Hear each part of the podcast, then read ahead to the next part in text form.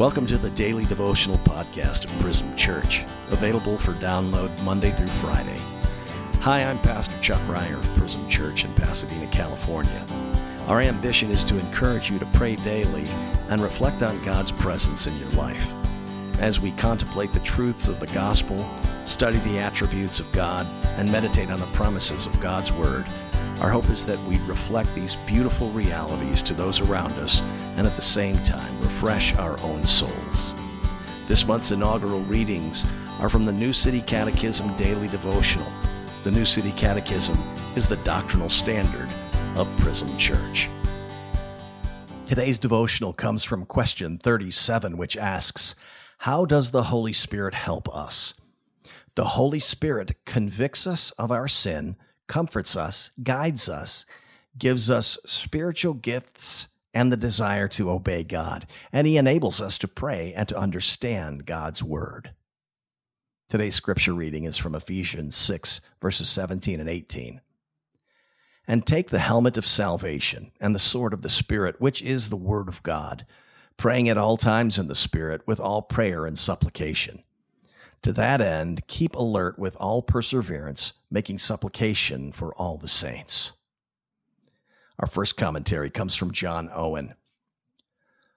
The Holy Spirit dwelling in us gives guidance and direction. Fundamentally, habitually, He enlightens our minds, gives us eyes, understandings, shines into us, translates us from darkness into marvelous light, whereby we are able to see our way know our paths, and discern the things of God.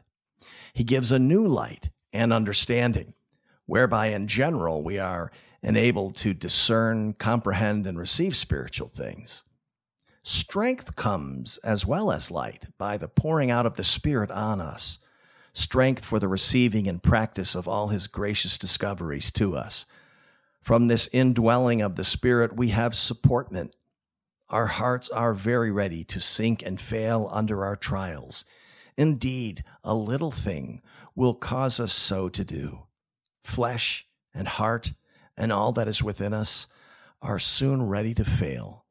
The Spirit helpeth, bears up that infirmity which is ready to make us go double. Our second commentary comes from Leo Schuster. I've always been struck by Jesus' words Apart from me, you can do nothing.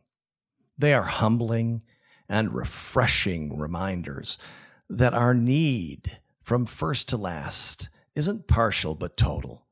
By giving us the Holy Spirit, Christ has given us all we need and more from first to last. The Holy Spirit gives us life. He fills our life and points us to the one who is life. He gives us life in that our starting point is not simply that we're spiritually needy, but that we are dead in sin. Our spiritual life begins when the Holy Spirit regenerates us, giving us new life. When He turns our heart of stone into a heart of flesh, He makes the truth of God's word real to us, and we freely embrace Christ as He's offered to us in the gospel. This reminds us that being a Christian isn't about being a better person but about being a new person by God's grace alone, through faith alone. Not only does He give us life, but He also fills our life. When we become Christians, God the Father adopts us as His children and gives to us His spirit of adoption. He comes to live in us and fill us, and in doing so, He guides us as a counselor would supporting, convicting us of our sin, strengthening us in Christ, encouraging us in the way we should live, helping us to pray, and even praying for us when we're too weak to do so ourselves. In all this, he grows us in Christ likeness, enabling us to do good works which God has prepared in advance for us to do. And he gives us specific gifts to use to contribute to the building up of the body of Christ and to love, serve, and obey God. So he gives us life. He fills our life. And finally, he points us to the one who is life. Jesus said, The Spirit will glorify me, for he will take what is mine and declare it to you. The Holy Spirit is the Spirit of Christ.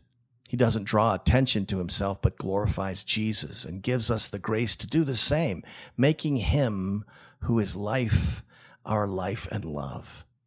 So the one who is the Alpha and the Omega, the first and the last, has given us his Spirit to supply all we need from first to last. He gives us life, fills our life, and points us to the one who is life. Today's prayer is this God the Spirit, have your way in us. Shine your light on the secret sins of our hearts. Equip us for tasks that are too large for us. Make us glad in what delights you. Intercede for us and open our eyes to rightly understand the word of truth. Amen.